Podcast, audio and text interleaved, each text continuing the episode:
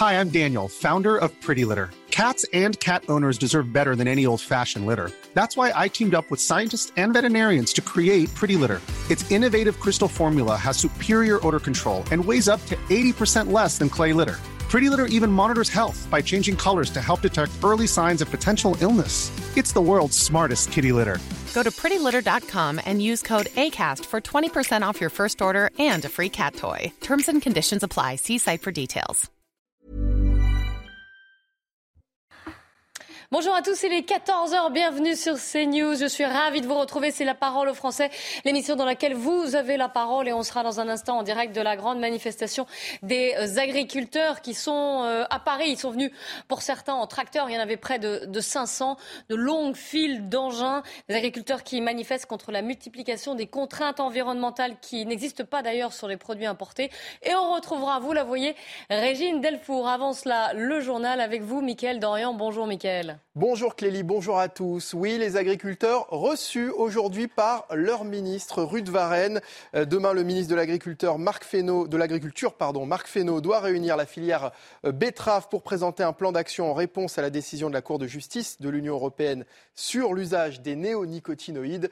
On y reviendra évidemment en détail avec vous, Clélie, dans la parole aux Français tout à l'heure. Dans le reste de l'actualité, Total Energy annonce un bénéfice de 20,5 milliards de dollars soit l'équivalent de 19 milliards d'euros pour l'année 2022, le plus euh, important jamais enregistré par le groupe français et l'un des meilleurs de toute l'histoire du CAC 40. Olivier Véran a été euh, interpellé sur ce sujet après le Conseil des ministres. On écoute le porte-parole du gouvernement. Alors je comprends que le chiffre de 19,5 milliards dans le contexte que nous connaissons puisse choquer. D'abord, les 19,5 milliards d'euros de bénéfices ne sont pas des 19,5 milliards d'euros de bénéfices réalisés en France, loin s'en faut. Hein. Total est un groupe dont le, siège social est français, mais qui réalise l'immense majorité de son activité dans tous les pays du monde. Au-delà des chiffres qui peuvent choquer, je l'ai dit, des dysfonctionnements de l'économie mondiale qui peuvent choquer, je, ne dis pas autre chose, euh, il ne faut pas confondre ce qui relève d'un bénéfice réalisé en France, d'un bénéfice mondial d'un groupe dont le siège social est en France. C'est vraiment deux choses différentes. Et je redis que la fiscalité euh, en matière des entreprises en France est l'une des fiscalités les plus importantes qui existent au monde, et en tout cas dans les pays occidentaux.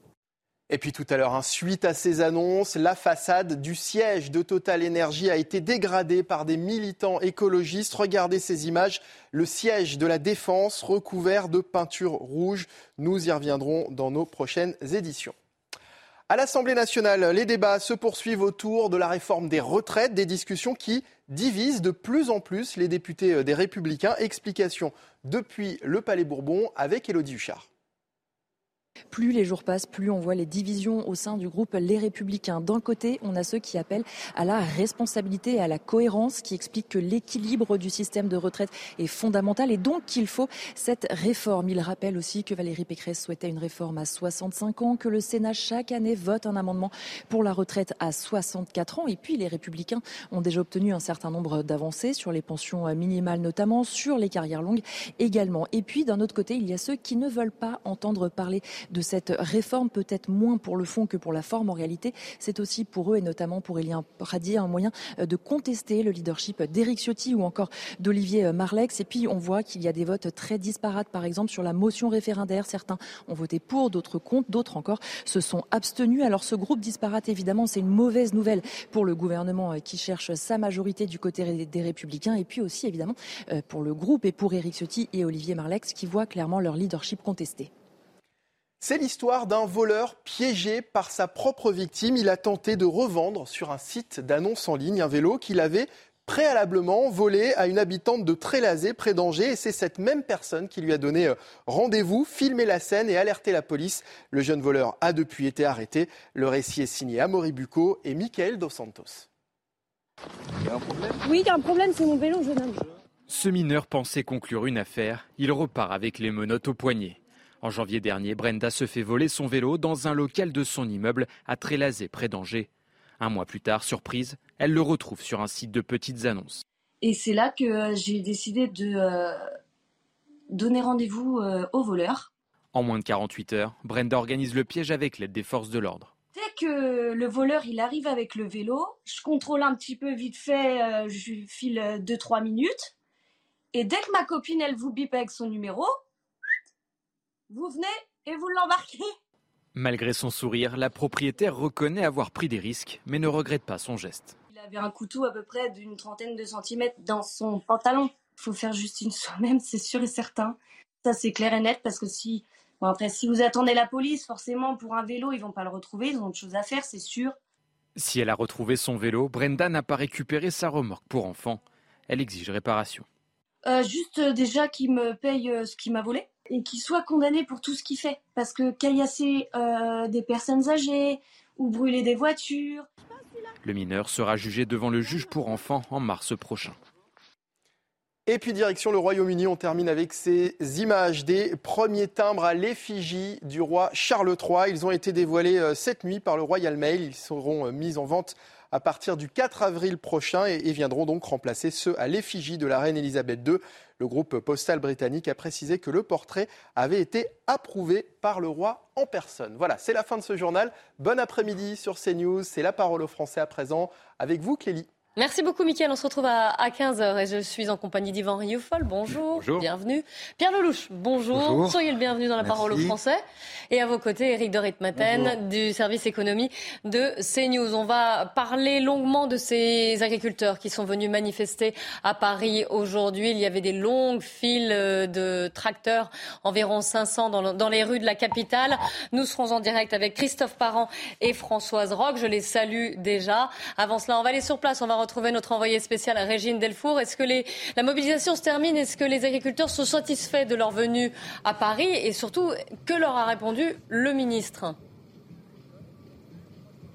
Oui, euh, bonjour Clélie. Alors c'est un bilan euh, mitigé. hein. Les agriculteurs avec lesquels nous avons pu échanger euh, sont satisfaits puisqu'il y a une mobilisation importante. hein. Comme vous pouvez le voir euh, sur les images de Célia Barotte, il y a énormément de tracteurs qui sont venus de toute la France ici sur l'esplanade des Invalides. hein. On est à près de 500 euh, tracteurs, mais pas satisfaits puisque ce matin il y a eu une réunion avec le ministre de l'Agriculture et pas de choses concrètes en est sorti. En fait, un autre rendez-vous a été fixé à demain avec euh, la filière betteravière, puisque tout est parti de là lorsque le 23 janvier dernier, le gouvernement a décidé d'interdire hein, l'utilisation de, des néonicotinoïdes, ces insecticides qui sont, qui sont utilisés par euh, les betteraviers pour se prémunir contre les attaques de pucerons. Alors, les agriculteurs nous disent qu'ils ne sont pas contre cette interdiction, mais qu'ils veulent euh, une solution. Les semences commencent bientôt à la mi-mars et pour le moment, il n'y a pas d'alternative qui a été proposée. Merci beaucoup Régine Delfour avec Célia Barotte pour les images. Je salue donc Christophe Parent. Bonjour. Vous êtes euh, agriculteur en Seine-et-Marne. Vous euh, cultivez des céréales, orge, colza. Bien sûr, de la betterave et même aussi des haricots verts. Vous êtes secrétaire euh, adjoint de la FDSEA, c'est-à-dire la Fédération départementale des syndicats d'exploitants agricoles. Est avec nous également en ligne Françoise Roque, présidente de la Fédération nationale des producteurs de fruits. Euh, vous êtes également agricultrice à Moissac, en Tarn-et-Garonne, et euh, vous produisez donc, des fruits, de la pomme, du raisin et des Vous avez rencontré d'ailleurs le ministre de l'Agriculture euh, ce matin. On y reviendra. Vous êtes tous les deux en direct de la manifestation. Vous avez fait le déplacement à Paris. Christophe Parent, euh, je commence avec vous, mais je vais vous donner la parole rapidement, euh, Françoise Roque, après. Vous avez entendu ce qu'a dit euh, Régine Delfour. On a compris, bien sûr, le- les revendications des agriculteurs. Mais dites-nous, expliquez-nous, pour, pour ceux qui n'y connaissent rien, il n'y a vraiment aucune autre solution pour cultiver de la betterave que de se servir de ces néonicotinoïdes ou autres insecticides Si, il va, il va y avoir des solutions. Sauf que les solutions, elles ont été précisées il y a quelques années qu'il nous faudrait du temps. Aujourd'hui, on est sur un temps complexe. L'agriculture, c'est pas quelque chose qui se travaille sur une année. On met plusieurs temps, la recherche met plusieurs années à trouver des solutions. Il faut nous laisser le temps. Aujourd'hui, on n'a pas le temps. Cette dérogation qui était prévue normalement pour 2023 a été annulée. On est sans solution. Donc pour 2023, on prend un risque financier et agronomique important. Mais monsieur, la dérogation, on savait que c'était juste pour un an. Est-ce qu'il n'y avait pas... Oui, mais là, c'était la dernière année, Pierre Lelouch. Est-ce qu'on ne pouvait pas, justement, puisqu'il y avait ces dérogations qui permettaient d'anticiper un peu les choses, là, de, il ne restait plus qu'une année, de, de mettre en œuvre d'autres euh, alternatives? Mais de quelle alternative vous parlez Aujourd'hui, on n'a pas d'alternative. Ah, on n'a pas d'alternative aujourd'hui le, pour la betterave. Excusez-moi, je vous entends pas bien. Ah, vous m'entendez pas, monsieur Pour la potagère. Pour la Euh, potagère. je crois qu'il y a 20% de la culture de la betterave qui se fait justement sans néonicotinoïdes. Donc il y en existe. Ah mince, on vous a perdu. Alors Françoise Rock, Françoise Rock, vous, est-ce que vous m'entendez bien? Madame que vous allez pas me perdre non plus Ah non, mais j'espère pas. Non, non, c'est pas l'objectif. On va essayer de rejoindre, euh, de recontacter Christophe Parent. C'est dommage, on a beaucoup de questions à vous poser. Euh, vous, alors, expliquez-nous, vous êtes un, un- un cas un peu plus particulier. Vous n'êtes pas dans la betterave. Vous êtes dans, vous êtes dans le fruit. Dans le fruit. Exactement. Est-ce que les les fruits sont concernés par les néonicotinoïdes néonicotinoïdes? Non, pas du tout. Ça fait des années qu'on n'a plus le droit de, de- de faire euh, de, néo- de néonicotinoïdes. Moi, j'ai la batterie qui euh, est déchargée. Ah, Donc j'espère qu'on ne sera pas coupé. Ah ouais. Oui, j'espère qu'on ne sera pas coupé parce que je n'ai que ce portable. Euh, donc je vais essayer d'aller vite. On a d'autres euh, produits qui sont en dehors des nécotinoïdes qui sont interdits régulièrement. Euh, la cerise, ça fait cinq ans qu'on dit au ministère qu'il faut faire attention, il faut donner les moyens de la recherche parce qu'on avance, mais trop doucement par rapport aux sorties des phytos. Et euh, je reprends euh, le, mot de- de- d'Emmanuel Macron, pas d'interdiction sans solution. Et c'est complètement faux, puisqu'on se retrouve avec des interdictions permanentes. On perd de plus en plus de fruits et ça devient catastrophique pour les producteurs parce qu'on perd la rentabilité sur nos fermes. Et en cerise, cette année, euh, l'Europe a interdit une molécule qui s'appelle le phosmètre l'année dernière, alors qu'on demandait quelques années de plus le temps d'aboutir sur des nouvelles solutions. Et on n'a pas du tout été entendu. Et euh, déjà, on n'est pas entendu en France, mais au niveau européen, c'est encore plus compliqué. Et donc voilà, on a perdu le phosmètre. Et cette année, les producteurs de cerises ne pourront pas ramasser une cerise en France. Alors, si je renverse le, le problème, madame, vous allez me dire, parce que euh, on, on pointe du doigt les, les insecticides, les néonicotinoïdes et autres, en disant, voilà, ils font du mal aux insectes, font du mal aux abeilles notamment, c'est-à-dire aux insectes pollinisateurs. Mais s'il n'y a pas d'insectes pollinisateurs, il n'y a pas de fruits non plus. Donc, c'est un peu le serpent qui se mord la queue. Non, pas du tout. Pas, Pas du tout. Alors, expliquez-nous. Euh, à chaque fois, on est dans des sociétés de, de l'extrême. C'est-à-dire que c'est pas les insecticides. On a toujours produit avec des insecticides et c'est pas pour ça que nos fruits, nos arbres n'étaient pas pollinisés et on avait des fruits et on a toujours produit des fruits. On a des contrats avec des apiculteurs tous les ans pour mettre des ruches dans nos, dans nos vergers. Donc, on connaît notre métier. On a l'impression d'être dans une société qui prend les producteurs pour des imbéciles qui ne connaissent pas leur métier. On connaît notre métier, on sait travailler. Mais alors justement, La mais vous devriez être content quand même. Il y a certains produits qui sont dangereux, qui sont néfastes, même pour la santé de l'homme aussi, en les pulvérisant par exemple. Vous devriez quand même aller dans ce sens-là aussi, même pour vous, pour, pour vous, pour votre Oui, propre santé. oui. Mais c'est évident qu'on veut sortir des phytos. Mais si vous n'avez pas de solution, le, le- le- le métier du producteur, c'est de gérer le risque. Et le risque, on sait le gérer, c'est notre métier. Donc quand on traite, on se protège, on sait le faire. Quand on a euh, des normes phytosanitaires très drastiques comme en France, elles sont respectées. On a ce qu'on appelle des LMR, c'est-à-dire des limites maximales de résidus dans les fruits qui sont très largement en dessous des maximales dans nos fruits. On sait le respecter. La seule chose, c'est qu'on ne sait pas produire aujourd'hui sans insecticides et sans fongicides. On ne sait pas. Et si jamais on le fait, je parle par exemple du bio, puisque moi j'ai du bio à la maison, on traite aussi avec d'autres molécules qui sont- ne sont pas chimiques, mais le problème, c'est l'acceptabilité du consommateur. Aujourd'hui, le Pourquoi? Parce que ça veut, dire des, la des- ça gueule. veut dire des fruits qui sont moins beaux, c'est ça? Qui sont un peu abîmés, qui Et sont beaucoup, plus cher parce que vous perdez de la production. Le bio est plus cher. Par exemple, j'ai 50% de moins de pommes bio dans, dans ma, dans- à l'hectare que de pommes conventionnelles. Donc ça vous coûte plus cher. On a des choses qu'on doit faire manuellement parce que c'est le bio qui, qui- c'est le cahier des charges. Donc le consommateur n'est pas aujourd'hui intéressé pour mettre de l'argent sur du bio. Ah, alors je Et sais le pas, le bio, le marché du bio est en train d'évoluer. hein. bio. Je- je vous- je- on va faire un Mais petit, petit non, point avec Eric de Ritmaten sur le marché du bio. Je- on Oui. vous reprend juste, juste Ah oui, après, c'est puis on ça. donnera la parole à Christophe Parent aussi. Eric de Ritmaten, le Je marché du bio, on en parlait avec Françoise coupée, hein. Oui, le, ah, j'espère pas, madame. J'espère qu'on vous gardera en ligne. Ça va mal. On croise les doigts. Ça va mal sur le bio. Parce que ça vous savez mal, hein, oui. il y a vraiment un déclin très important. Entre janvier et septembre 2022, il y a vraiment une chute de 6 à 7% Alors, en, volume, ça représente beaucoup. Et c'est un problème pour les agriculteurs qui espéraient euh, euh, améliorer leur marge. C'est vrai qu'ils peuvent produire un peu moins, mais à des meilleurs prix et des meilleures marges. Et là, vraiment, il y a une chute parce que c'est tombé au moment où vous avez euh, cette crise avec cette inflation importante. Et on le sait, Nielsen, le laboratoire, l'Institut Nielsen donne des prix souvent 30% supérieurs à des produits normaux, euh, donc 30% sur le bio. Beaucoup de magasins enfermés. Je, regardais, euh, je faisais un peu une petite euh, revue de presse régionale. Natureo, Biorets, Biocop, six magasins fermés, Nouveau Robinson. Il y a aussi des conséquences très ennuyeuses pour des salariés qui travaillaient mmh. dans ces enseignes. Et là, le bio décline à cause des prix on va droit vers, bien sûr, les produits les moins chers. Il faut bien le reconnaître. oui, c'est exactement ce que Françoise Roque a dit. Hein. J'espère qu'elle nous entend encore. Yvan Rieufol, vous avez une question? Oui, c'est pour euh, qui? C'est pour Françoise Roque ou pour Christophe Oui, pour Françoise Roque. Alors j'espère qu'elle est encore en ligne, que la batterie a tenu. Oui, je vous vois, madame. En fond, dans le fond pour les deux. Euh, j'imagine que malgré tout, les concurrents internationaux ne sont pas soumis aux mêmes règles, aux mêmes normes ah, phytosanitaires que vous aussi? Non, non, pas du non, Justement pas. Et donc, est-ce que, vous, est-ce que vous, est-ce que, en plus de toutes ces normes qui sont contraignantes, est-ce que vous avez à subir une sorte de concurrence déloyale? C'était ma première question.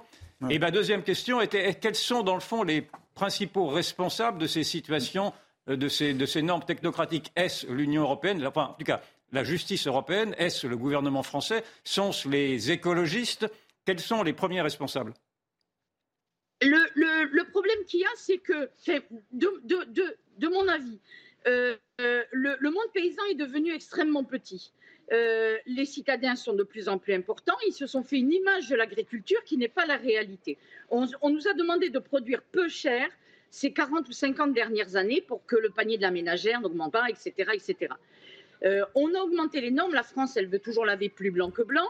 Elle a envoyé, elle a, elle a imprimé un peu ça à l'Europe. Donc la France nous a mis des contraintes énormes que les autres pays européens n'avaient pas, non pas. Et en plus, l'Europe commence à se mettre le Green Deal, le Farm to Fork, etc., qui commence à mettre sous pression les producteurs globalement européens. Le problème, c'est que le reste du monde n'est pas comme ça. Et oui, on, a des normes beaucoup plus strictes que les autres pays et on importe leurs marchandises. Ah Avant, on était premier exportateur en pommes. Aujourd'hui, euh, troisième mondial, premier européen. Aujourd'hui, on est troisième européen. C'est un, et alors mondialement, je ne vous dis pas. Donc, on perd des producteurs tous les jours et on, et on continue à nous faire porter un poids qui n'est plus soutenable. Donc, l'agriculture française est en train de dégringoler. On a perdu 40% du verger français en 20 ans. C'est une catastrophe. Hmm. Les jeunes ne sont plus intéressés pour reprendre parce que c'est trop dur, on n'est pas écouté, il y a des normes de plus en plus difficiles à, à, à mettre en place sur nos fermes.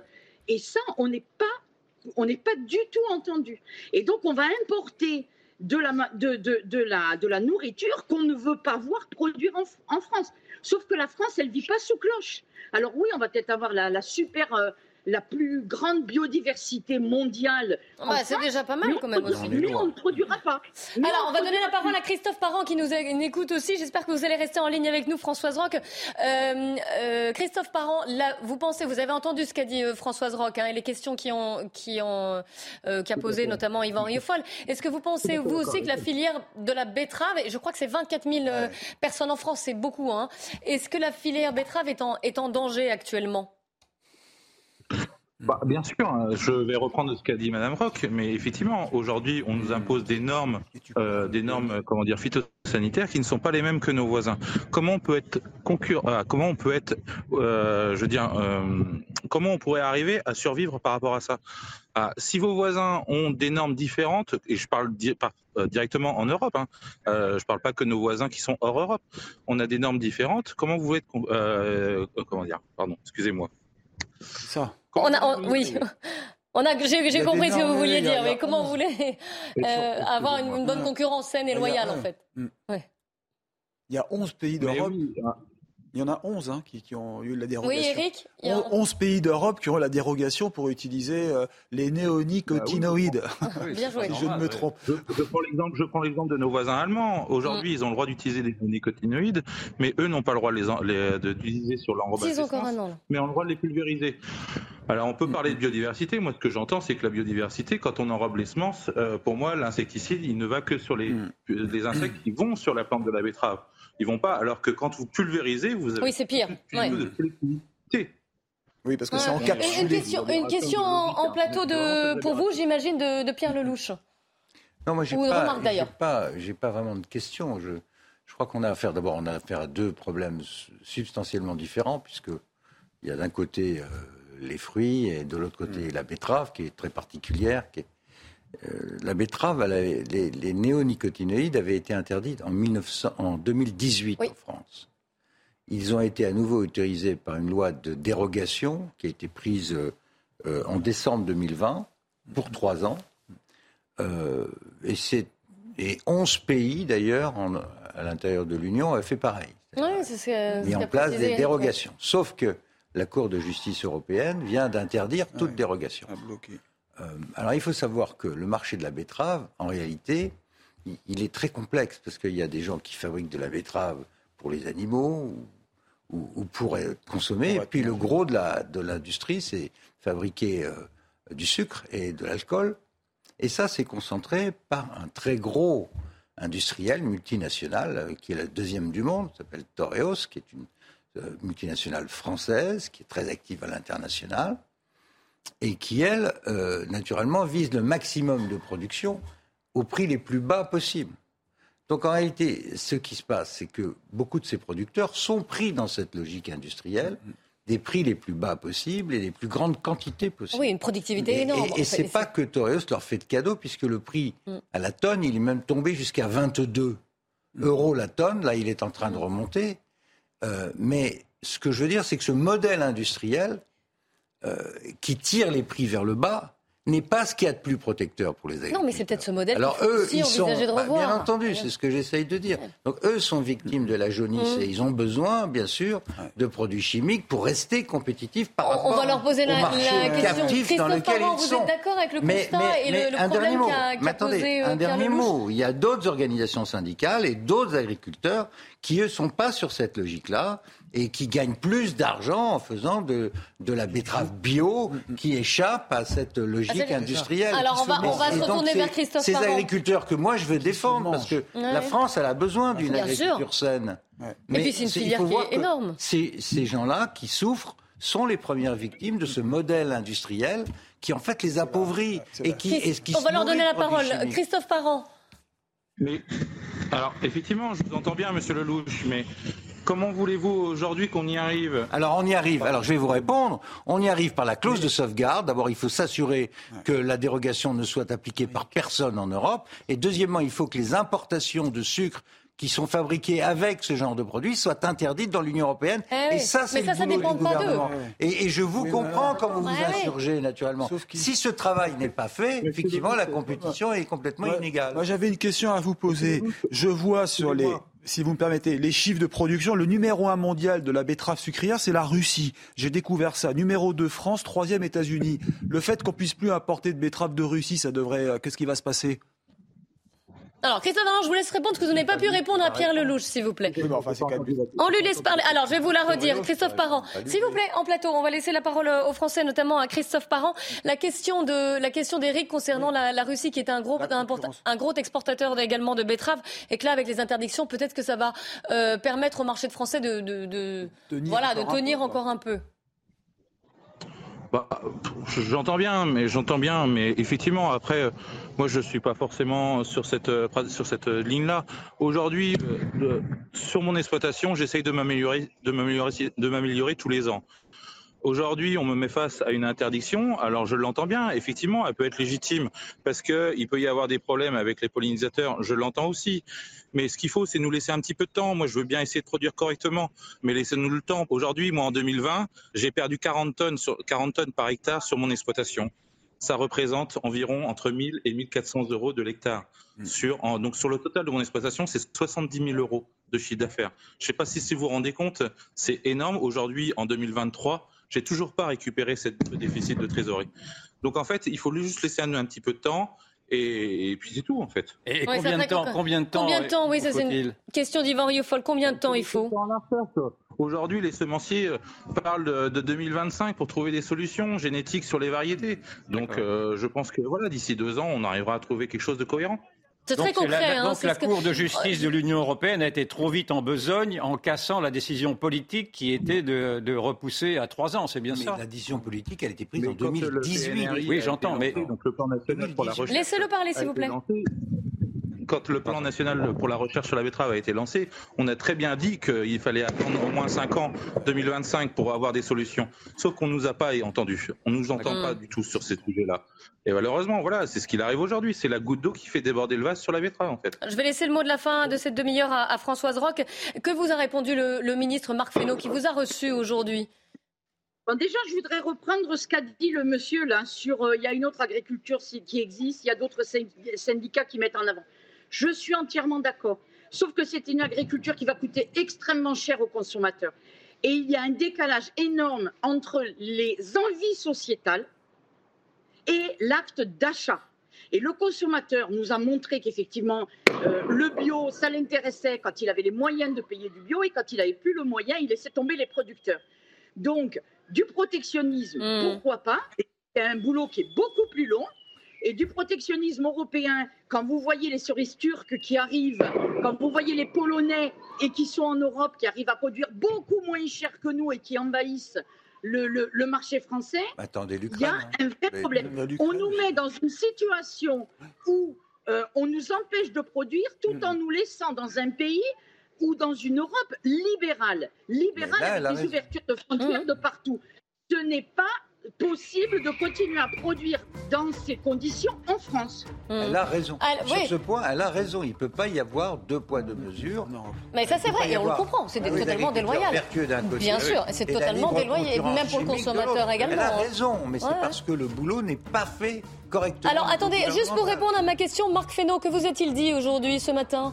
Eh bien, Marc Fesneau, il a dit que on va perdre la cerise parce qu'il n'y a pas d'autre solution et qui va indemniser les producteurs. On en ah d'accord, c'est pas glorieux, non ouais. C'est pas glorieux, merci. Moi, je produis pas, je ne produis pas pour, pour euh, bousiller ma cerise. Ah pour jeter ma cerise et que le contribuable français vienne me payer ma cerise. Ouais, bah oui, on, le, on le comprend. Qui nous, qui nous, met dans une colère noire. et on l'entend cette colère. on l'entend. Merci beaucoup Françoise Roch, merci à vous Christophe Parent. on vous laisse reprendre, j'imagine que vous êtes sur le, sur le départ après cette grande mobilisation aujourd'hui.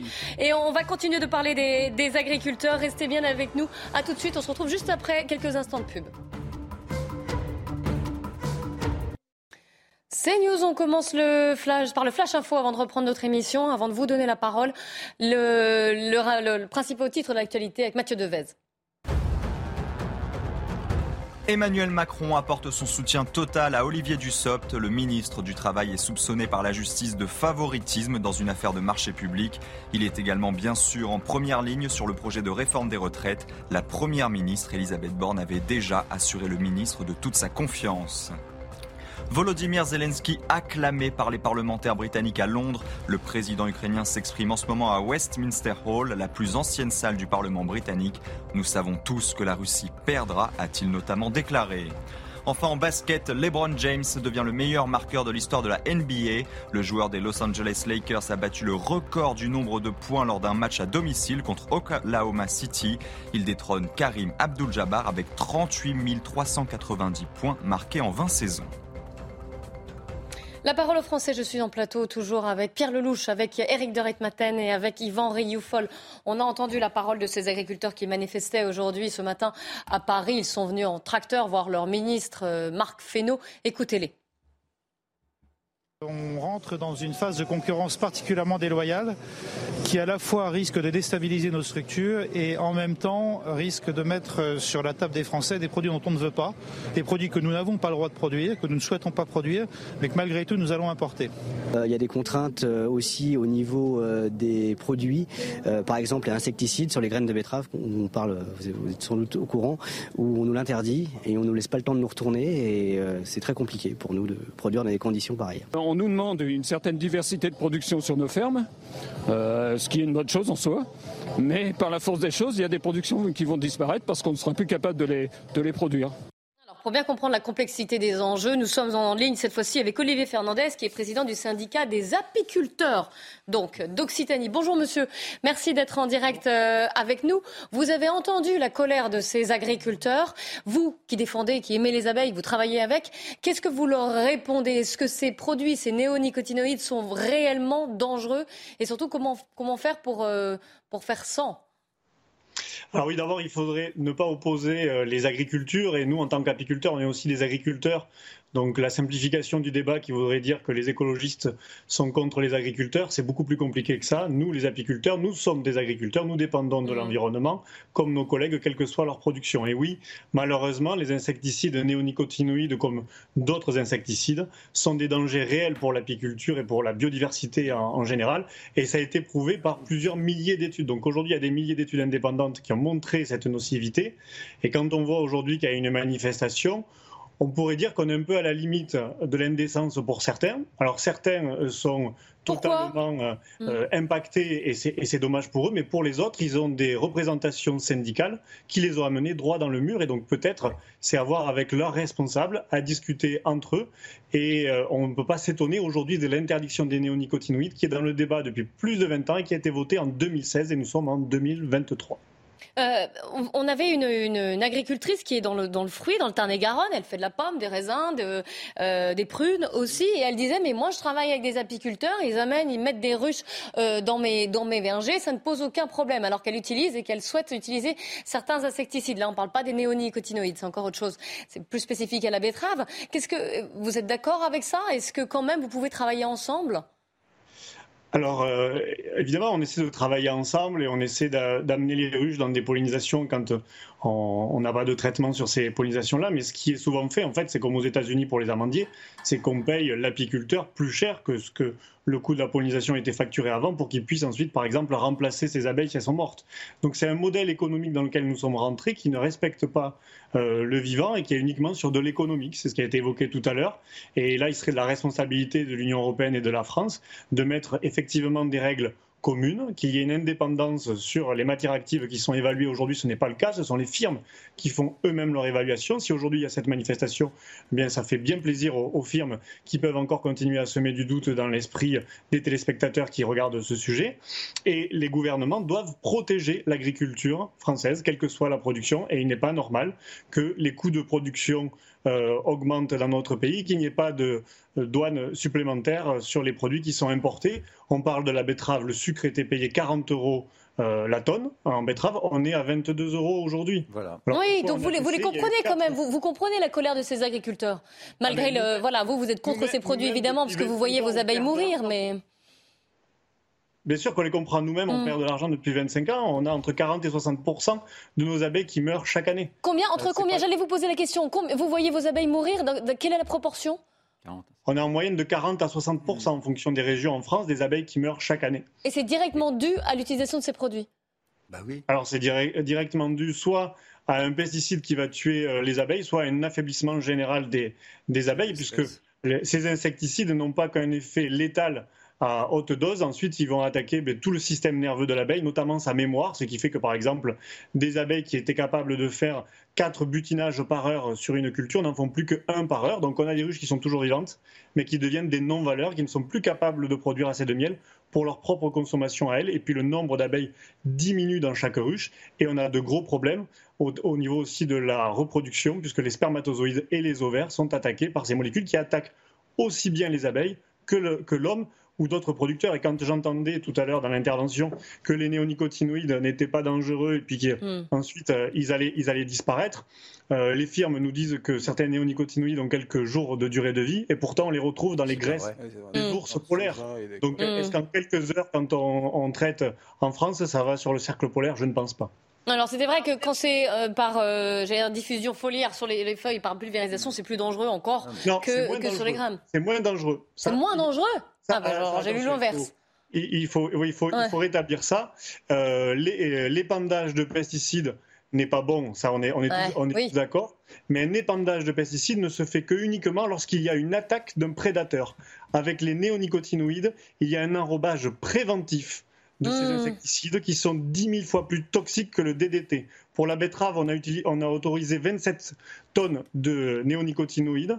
27 tonnes, ça équivaut à 27 000 tonnes de DDT. Donc c'est énorme, c'est un traitement préventif alors qu'on ne sait pas mmh. si on aura la jaunisse sur la parcelle. Donc il vaut mieux largement pulvériser que enrober une culture et quelle qu'elle soit parce que c'est un traitement préventif qu'on nous met aujourd'hui en place et qui est uniquement un traitement économique. Je vais donner la parole en plateau. Ils vont certainement vous poser des questions. En tout cas, je le rappelle, vous aussi, vous êtes un agriculteur et vous aussi, vous défendez votre, euh, votre production, vos abeilles aussi. Et vous comprenez la, colère de ceux qui sont venus à Paris manifester aujourd'hui. Yvan Rioufol. Euh, tout à l'heure, vous avez parlé de l'indécence en en évoquant l'attitude d'un certain nombre de producteurs ou de, syndicats. Je n'ai pas bien saisi. Euh, j'entends bien cette critique, mais plutôt que de, vouloir stigmatiser dans le fond une partie de votre profession, est-ce que ce ne serait pas plutôt l'incohérence plutôt que l'indécence et l'incohérence des pouvoirs publics qui, naturellement, et à raison, cherchent à diminuer ces, effets néfastes des néocotinoïdes, mais qui permettent malgré tout à des importations de, faire venir des produits qui, eux, ne se répondent pas à ces normes-là. Est-ce qu'il n'y a pas tout de même mm. là une sorte d'illogisme qui voudrait qu'il y ait une protection dans le fond aux frontières pour les produits qui, restent, euh, qui restent maintenant effectivement euh, très contestables sanitairement, qu'ils soient produits à l'extérieur ou à l'intérieur?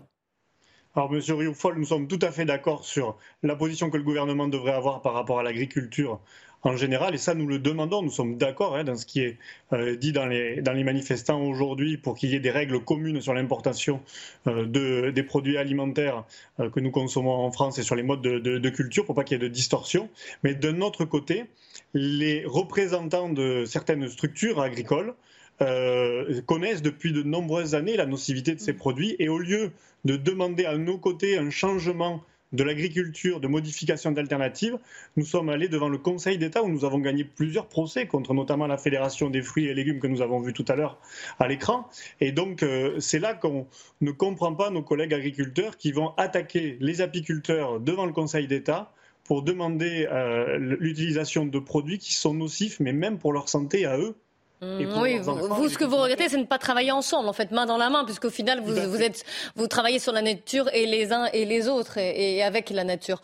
Euh, Pierre Lelouch. Oui, moi, je suis d'abord, je suis entièrement d'accord avec tout ce que vous avez dit. Je pense que ces produits sont dévastateurs pour la biodiversité, mmh. pour nos terrains, pour les eaux, c'est archi démontré. Pour les animaux aussi, disparition des oiseaux et du reste. Je pense que ce modèle agricole, euh, est en train de suicider notre agriculture et, malheureusement les agriculteurs eux-mêmes en sont les premières victimes sans, sans le savoir parce qu'ils sont pris dans un engrenage entre les coopératives, la grande distribution et même des syndicats qui franchement vont pas dans la bonne direction.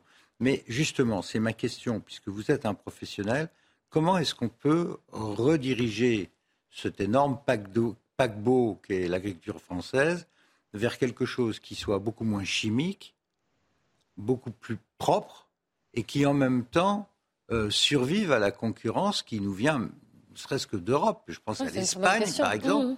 L'Espagne est champion du monde en matière chimique et nous inonde mmh. euh, de fruits et légumes. C'est le maraîcher de l'Europe aujourd'hui, la Hollande aussi. Euh, comment est-ce qu'on fait, à votre avis, si vous aviez les manettes, pour rediriger le bateau France et faire en sorte qu'on ait à la fois une, une agriculture saine, parce qu'il nous faut une agriculture en France, mais, mais, qui ne soit pas victime de cette logique infernale, toujours plus de rendement, toujours moins d'argent et toujours plus de chimie. Victor Rabier, je vous laisse répondre là. Euh. Olivier Fernandez peut-être, non? Oh pardon, excusez-moi. Oui, pardon. Euh, Olivier Fernandez, donc. Euh, effectivement, euh, le, problème est plus global et c'est un problème euh, philosophique et à la fois politique. et vous êtes bien placé pour, connaître les arcanes politiques. Aujourd'hui, le problème est, à réfléchir au niveau de la société. C'est dans quelle société voulons-nous vivre?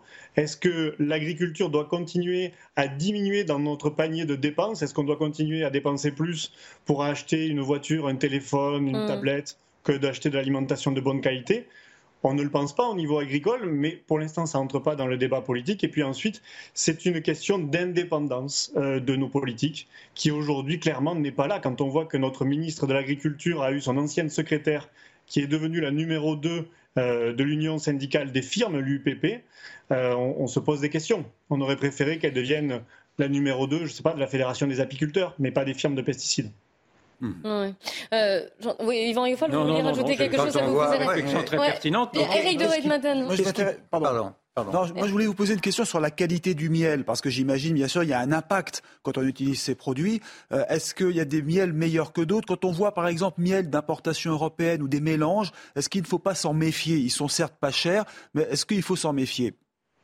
Alors nous, on conseille aux consommateurs d'acheter du miel local, effectivement, parce qu'il euh, y a très peu de contrôle de la part de l'État et ça nous le dénonçons. Nous demandons chaque année au ministère de l'Agriculture et des douanes de faire plus de contrôles sur les importations qui sont faites parce que les importations en apiculture comme dans la betterave eh bien, cassent le marché économique de la filière mmh. française euh, du miel puisque du miel soi-disant étiqueté miel nous vient de Chine à 1 euro mmh. alors qu'on sait que la Chine produit 400 000 tonnes de miel. Mm, mm. Et alors, ils ont peut-être Panoramix euh, caché chez eux, on, le saura en regardant le dernier film, mais ils en exportent 700 000 quand même. Mm, Donc, euh, la plupart du miel qui nous vient de Chine est un ersatz de sucre qui n'est pas un vrai miel et qui arrive dans nos supermarchés. Alors, nous avons réussi à avancer à force de procédures et de réunions avec euh, le gouvernement et le Parlement pour avoir un début d'étiquetage du miel.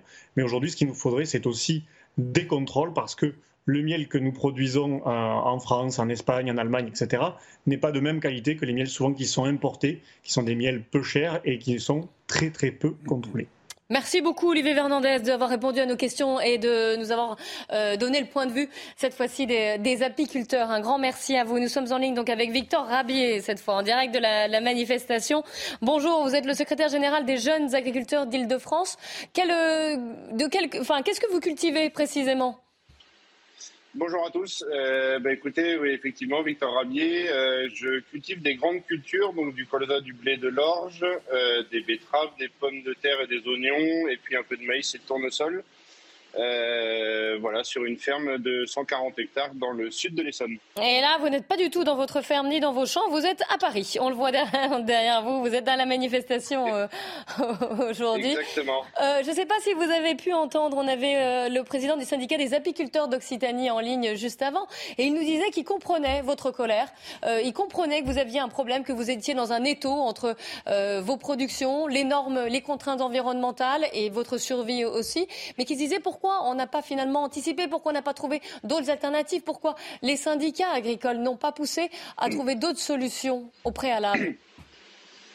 Bah, en fait, euh, nous, on se pose un peu la même question. Alors, euh, je ne suis, pas, je suis pas certain que, le, que le, les syndicats aient un rôle euh, prenant sur ce dossier-là, sachant qu'on a été court-circuité par, par la Cour de justice européenne.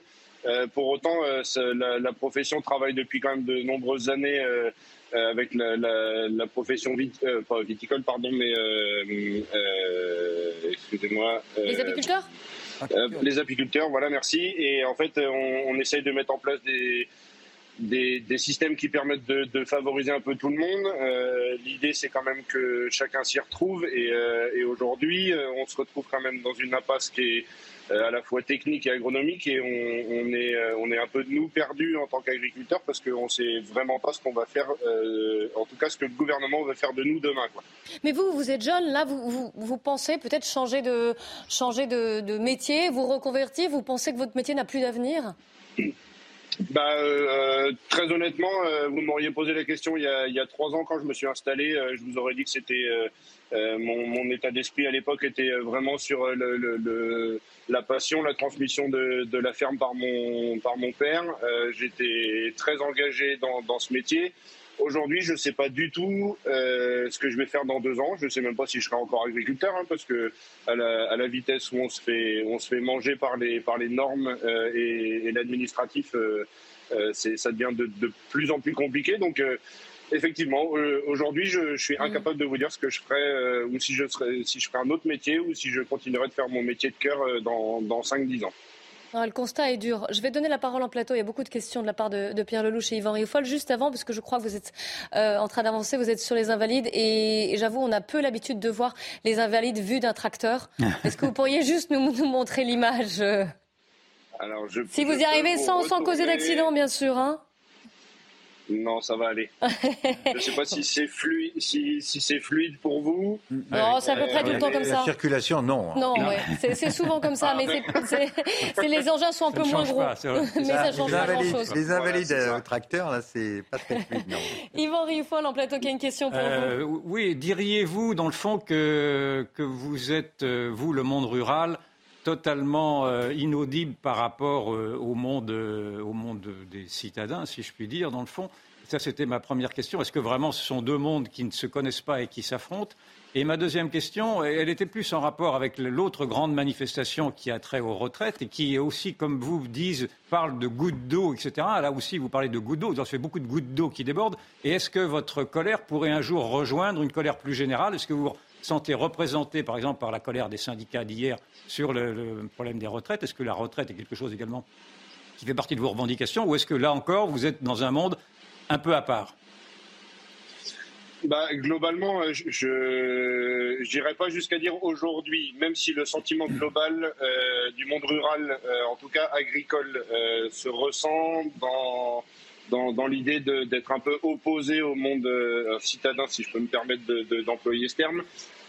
Pour autant, en fait, on ne sait pas trop comment on va se faire manger. On sait que euh, l'agriculture est quand même un, levier euh, au niveau économique dans, le pays, euh, de par ce qu'elle représente et par ses exportations. Maintenant, on, est quand même confronté à, une vraie volonté aujourd'hui de, nos concitoyens à vouloir manger local, à vouloir manger français, à vouloir faire valoriser le, le, les, agricultures locales. pour autant, par les actes d'achat, ça ne se traduit pas. Euh, et après, pour ce qui est de la question des retraites, euh, aujourd'hui, c'est quand même un sujet qui est quand même très tendu. Euh, on ne peut pas dire que nous, on est complètement satisfait de, de, de ce qui se trame. On, entend quand même se dissocier du mouvement global des retraites aujourd'hui, parce que les revendications sont aujourd'hui nettement plus importantes concernant le, nos, nos, modes de production et nos méthodes de production. Euh, nous, aujourd'hui, ce qu'on voudrait juste laisser entendre dire euh, à, nos, à, nos, responsables gouvernementaux, c'est qu'en en fait, nous, on veut juste travailler. Mm. Euh, la, la, retraite, la retraite, on y pensera demain. Euh, quand on aura un, un, un, outil de production qui sera viable euh, économiquement pour tout le monde, faut, faut, faut, arrêter de, de, de, croire que les agriculteurs sont richissimes. Euh, nous, ce qu'on veut aujourd'hui, c'est travailler. Et, et, la, et, la, retraite, ça viendra après. Quoi. En tout cas pour, pour, le, pour les jeunes agriculteurs. Une dernière question de, de Pierre Lelouch. Oui, je, je comprends le, le, procès que vous faites, euh, et vous n'avez pas tort de le faire, euh, à l'accumulation de normes, au rôle de l'Europe, euh, des normes françaises, européennes et autres. Mais est-ce que vous n'êtes pas aussi victime euh, de la politique des, des, grandes coopératives qui vous achètent leur, votre production mmh qui sont tout le temps en train de rechercher le plus grand rendement avec le prix le, le moins élevé possible. Est-ce que c'est pas ça qui vous condamne à cette course euh, permanente à toujours plus de phytosanitaires et toujours moins de prix? Et, et comment est-ce que vous envisagez de sortir de, de cette dépendance euh, à l'égard de groupes qui pèsent des milliards d'euros, dont les dirigeants gagnent énormément d'argent et ça n'a rien à voir avec vous? Ben, en fait, euh, moi, je voudrais quand même dissocier. Alors, moi, mon, mon, point de vue personnel, il est quand même euh, assez tranché sur le sujet. C'est-à-dire que pour moi, un, un, patron, on ne peut pas lui reprocher euh, de, gagner de l'argent. Pour autant, sur la partie phytosanitaire, comme vous l'évoquiez juste avant, en fait, il faut savoir qu'aujourd'hui, il, il, y a une vraie filière qui existe en France, qui est la filière de betterave en sucrière bio. Bah oui. Euh, donc, euh, donc aujourd'hui, on, on, sait produire des, des betteraves euh, sans produits phytosanitaires. Oui, donc c'est possible. Pardon. Mm. En fait, le, nous, ce qu'on, nous, ce qu'on dit aujourd'hui, c'est que c'est très compliqué de le faire en bio. Euh, et, et, et, nous, ce qu'on veut, c'est en fait ne pas nous imposer des interdictions sans nous proposer des solutions derrière. Oui, on a compris. Euh, en bio ou en haute valeur environnementale, ce, ce, serait possible. En tout cas, merci beaucoup, Victor Rabier. Euh, on doit rendre l'antenne. Merci d'avoir témoigné. On vous laisse repartir, quitter Paris. On le voit ici. Merci pour les, les images que vous avez fait aussi. Tout autre sujet après 15 heures, après le journal. Nous serons euh, à Alep, en Syrie, après le terrible séisme. Je vous rappelle ce, ce bilan qui s'élève à 11 200 morts. C'est un bilan encore provisoire. Bienvenue si vous nous rejoignez. Bonjour à tous. Il est 15h avant de donner la parole aux Français. C'est le titre de notre émission. On fait un point sur l'actualité, le journal Mickaël Dorian. Rebonjour Clélie, bonjour à tous. Les agriculteurs manifestent aujourd'hui. Ils protestent contre la multiplication des contraintes qui leur sont imposées et notamment contre les nouvelles restrictions d'usage de certains pesticides. Régine Delfour, vous êtes toujours près des Invalides à Paris et les agriculteurs sont en train de quitter les lieux. Oui, euh, Michael, ils sont en train de quitter les lieux, comme vous pouvez le voir euh, sur les images de Célia Barotte. Alors, c'est à 14 heures hein, que euh, les agriculteurs ont été appelés à regagner leur tracteur. Alors, ça va mettre un petit peu de temps puisqu'il faut qu'ils s'organisent en convoi. Je vous rappelle que ces agriculteurs en tracteur viennent de toute l'île de France. Ils nous ont confié qu'ils allaient mettre entre 5 à 6 heures hein, pour regagner leur exploitation. Ils nous ont aussi dit qu'ils étaient satisfaits de cette mobilisation puisque l'ampleur de cette mobilisation est importante. Maintenant, euh, ils attendent des réponses concrètes puisqu'une réunion a eu lieu euh, ce matin avec euh, le ministre de l'Agriculture, mais aucune chose concrète n'est sortie de, cette réunion. Donc un autre rendez-vous a été fixé à demain et ils attendent désormais des alternatives par rapport à l'interdiction des insecticides dont ils font preuve. Merci beaucoup Régine Delfour et Célia Barotte en direct du quartier des Invalides à Paris. La réforme des retraites à présent, autre contestation au lendemain de la troisième euh, journée de mobilisation. Olivier Véran s'est exprimé après le Conseil des ministres tout à l'heure. Le porte-parole du gouvernement assure vouloir continuer le dialogue. Le gouvernement souhaite continuer à dialoguer dans un esprit d'ouverture et avec humilité. Nous saluons l'appel à la responsabilité de plusieurs syndicats qui invitent à ne pas bloquer le pays samedi et donc à ne pas bloquer les Français pour ce jour de départ en vacances pour de nombreux compatriotes. Alors à l'Assemblée nationale, les débats se poursuivent hein, autour de ce projet euh, épineux avec depuis hier soir la question de l'avenir des régimes spéciaux. On voit ça avec Elodie Huchard depuis le, le Palais Bourbon. Elodie, les discussions n'en finissent plus de traîner en longueur. Oui, et vous le disiez, Michael, ils vont parler à partir de maintenant à 15h des régimes spéciaux. C'est l'article 1. Ça fait trois jours pourtant que les députés euh, échangent, mais avec les euh, rappels au règlement, les suspensions de séance, les motions référendaires, les motions de rejet, et eh bien finalement, on parle plus de procédure parlementaire que de fond. Et puis surtout, évidemment, les régimes spéciaux, c'est un sujet important. En commission, ça avait pris déjà beaucoup de temps parce que certains euh, ne comprennent pas qu'on ne veuille pas supprimer l'intégralité des régimes spéciaux. Du côté de la NUPS, évidemment, on est contre leur suppression. Donc en plus, c'est un sujet épineux. Vous le savez, évidemment, le temps ici à l'Assemblée, euh, il est compté. Les députés, pour l'instant, n'ont pas prévu de siéger ce week-end. On est bien loin encore du fameux article 7, l'article qui, qui parle justement de l'âge de départ à la retraite. Pour vous donner une idée, il y a encore plus de 16 000 amendements à étudier. Alors la seule solution, ça serait que l'ANUPS décide euh, d'un coup de supprimer plusieurs milliers euh, d'amendements. Évidemment, ça permettrait d'accélérer le texte, mais attention parce que tous les groupes justement doivent rester bien présents dans l'hémicycle pour éviter d'être piégés au moment des votes. de la troisième journée de manifestation. Regardez les chiffres du dernier euh, bilan. Selon une source proche du dossier à CNews, 41 personnes ont été placées en garde à vue hier à la suite de ces euh, manifestations, dont 7 mineurs. Quatre faits de, de dégradation ont été recensés et un policier a été légèrement blessé, ce qui nous amène à notre dernier sondage CSA pour CNews. Êtes-vous pour ou contre des peines de prison ferme et automatiques pour les agresseurs de policiers. Vous êtes 86% à répondre oui, à être pour, 13% sont contre. L'actualité internationale à présent, Vladimir Zelensky est en visite au Royaume-Uni. Le président ukrainien a rencontré Rishi Sunak. Le Premier ministre britannique a déclaré vouloir une victoire décisive de l'Ukraine dans l'année. De son côté, le président ukrainien a remercié le Royaume-Uni, l'un des premiers pays à avoir aidé l'Ukraine, selon ses mots. Il a été ovationné devant le Parlement britannique. Écoutez.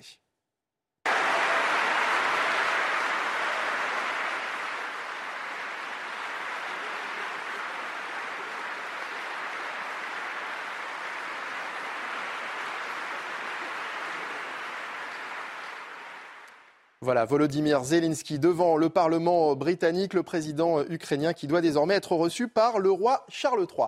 Et puis au Chili, les violents incendies qui font rage dans le centre du pays depuis une semaine menacent d'autres régions. Une alerte rouge a été émise dans certains euh, euh, secteurs de la région de Los Rios, dans le sud du Chili, en raison de l'arrivée d'une nouvelle vague de chaleur. Depuis jeudi dernier, les feux de forêt ont fait 24 morts et 2180 blessés, selon un bilan officiel.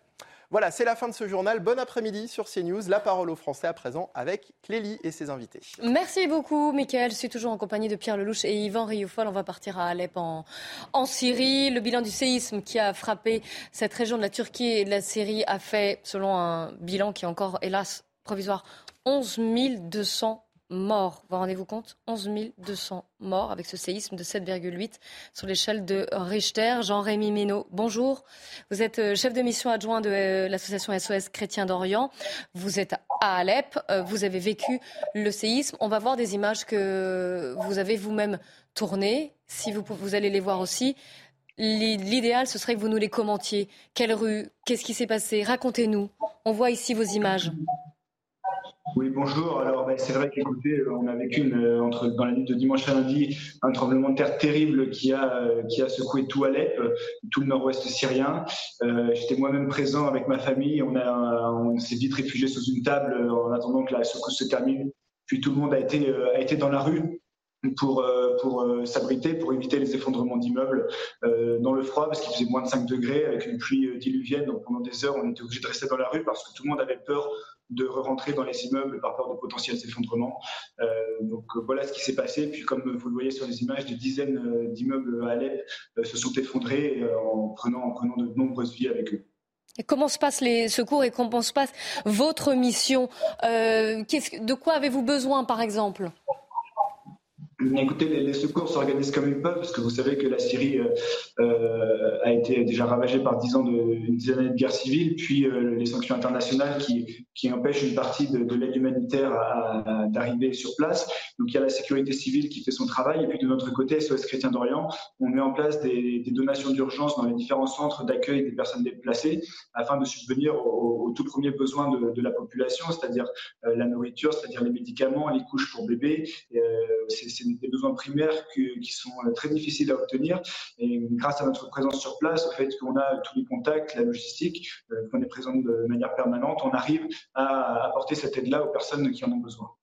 Euh, vous avez l'impression que la communauté internationale a envoyé des secours, elle, envoie de l'aide aussi, il y a des dons d'argent qui s'y sont faits aussi. Vous avez l'impression que la communauté internationale se mobilise suffisamment pour venir en aide aux populations? Eh bien, de ce qu'on voit en tout cas, c'est que l'aide occidentale arrive euh, uniquement en Turquie et pas en Syrie. Et ça, c'est vraiment, on en est, vraiment euh, très énervé parce que la Syrie en a tout autant besoin. Euh, ce séisme, il a, eu lieu, certes, l'épicentre en Turquie, mais la Syrie a été quasiment tout autant touchée. Il y a des milliers de morts également ici. Et le fait que les pays occidentaux ne parlent que de la Turquie et n'envoient de l'aide qu'en Turquie, c'est très énervant parce que quand il y a une catastrophe humanitaire et naturelle comme celle-ci, euh, la politique ne doit pas prendre le dessus et toutes les personnes, quelle que soit leur nationalité, doivent être aidées. Je vais donner la parole en plateau. Une question d'Yvan Rioufol. Est-ce que, à travers votre réflexion, vous êtes en train de nous suggérer que la France, le président de la République, devrait renouer des contacts avec Hafez el-Assad, dont les contacts ont été rompus depuis 2012, je crois, et il n'y a même plus d'ambassade là-bas. Et donc, en effet, il est possible que l'aide française soit, difficile à, faire, y parvenir. Est-ce que c'est ceci que vous nous suggérez? Et plus généralement, est-ce que vous constatez sur place une collaboration entre toutes les communautés religieuses? Vous êtes présenté comme étant SOS chrétien d'Orient, mais j'imagine que vous ne venez pas en aide simplement aux chrétiens. Euh, expliquez-nous. Euh, tout d'abord, par rapport à votre première question, euh, le, président français euh, fait ce qu'il veut, évidemment. nous, ce qu'on aimerait, c'est tout simplement que la France, vu l'histoire qu'elle partage avec la Syrie, tout du moins envoie de l'aide et laisse, laisse ses sanctions de côté, au, moins au moins de manière temporaire. Lever des sanctions temporaires, je pense que ce serait quelque chose qui répondrait vraiment aux besoins de la population quand il y a une catastrophe naturelle comme celle-ci. Euh, ensuite, euh, par rapport aux différentes communautés, en effet, euh, tous les centres d'accueil prennent la population, qu'elle soit chrétienne ou musulmane, évidemment. Donc, quand, on va aider un centre d'accueil, on ne fait aucune différence entre les chrétiens et les musulmans. Ils seront tous servis de la même façon pour que, pour que l'aide arrive à l'ensemble de la population. Ils, sont où les centres d'accueil? Où est-ce que vous hébergez? Vous arrivez à héberger les populations? Souvent, certains ont perdu leur logement, n'ont plus rien. Eh ben, ils, sont, un peu partout en fait. Il y a, des églises qui accueillent la population, il y a des, écoles, il y a des restaurants. Dès qu'il y a des, grands espaces disponibles, la population s'y réunit pour, euh, s'abriter, euh, vu que euh, la stabilité des, différents bâtiments de la ville n'est pas, n'est pas assurée. Et le temps que les ingénieurs viennent faire leur travail pour vérifier qu'il n'y a pas de risque d'effondrement supplémentaire, les personnes resteront dans ces différents centres d'accueil. Une question de Pierre Lelouch. Oui, pour l'instant, il, y, a, un seul point de passage avec la Turquie. Est-ce que vous avez observé l'arrivée de, moyens euh, qui arrivent de la Turquie ou qui arrivent de Damas ou rien du tout? Alors, euh, pour déjà ce point de passage avec la Turquie, il concerne les zones du euh, nord syrien qui sont euh, des zones hors contrôle du gouvernement. C'est des zones où nous, on n'a pas accès depuis, depuis Alep. mais cependant, j'ai entendu que ce point de passage avait été notamment très touché par le tremblement de terre et qu'il était compliqué d'accès mm. pour le moment. Ensuite, à Alep, on a vu plusieurs, plusieurs camions du, du Croissant Rouge et de la Croix-Rouge qui arrivaient avec des vivres euh, mais cependant, ça se compte quand même sur les doigts d'une main et euh, c'est n'est pas une aide suffisante pour les centaines de milliers de personnes qui n'ont plus accès à, leur logement pour le moment. Donc vous, vous recommandez que, tout, aille vers Damas et que ce soit redistribué par le gouvernement local, malgré les problèmes du passé. Vous pensez qu'il faut mettre tout ça entre parenthèses et réacheminer tout ça via le gouvernement euh, de Damas?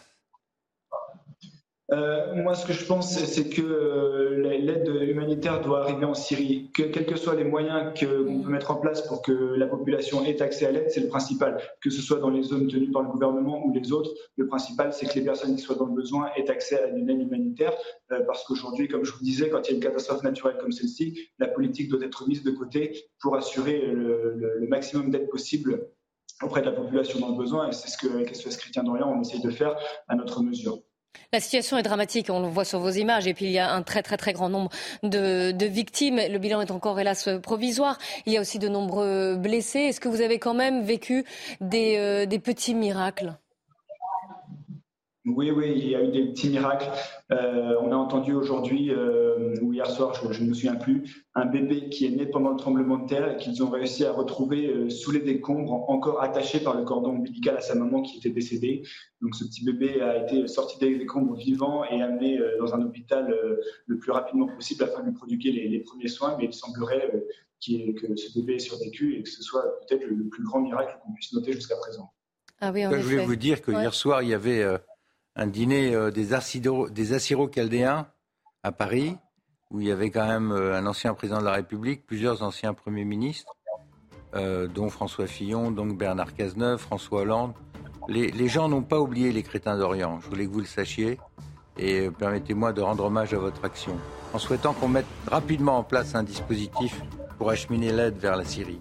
Et on partage euh, cet hommage et on salue votre action. Effectivement, un grand merci à vous d'avoir pris le temps justement de témoigner de la situation sur place à Alep, en Syrie, après ce, séisme dévastateur. Merci à vous encore une fois. C'est la fin de cette émission. Merci à Pierre Lelouch et à Yvan Riofol d'y avoir participé. On se retrouve demain dès 14h. En attendant, c'est Nili Denac et ses invités. 90 minutes info. Elle reviendra sur la colère des agriculteurs. Et n'oubliez pas aussi cnews.fr si vous voulez revoir euh, cette émission.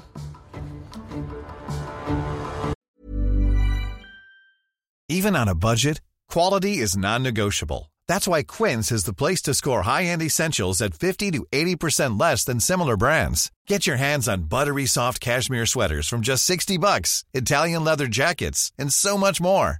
And the best part about Quince, they exclusively partner with factories committed to safe, ethical, and responsible manufacturing. Elevate your style without the elevated price tag with Quince. Go to quince.com slash upgrade for free shipping and 365-day returns.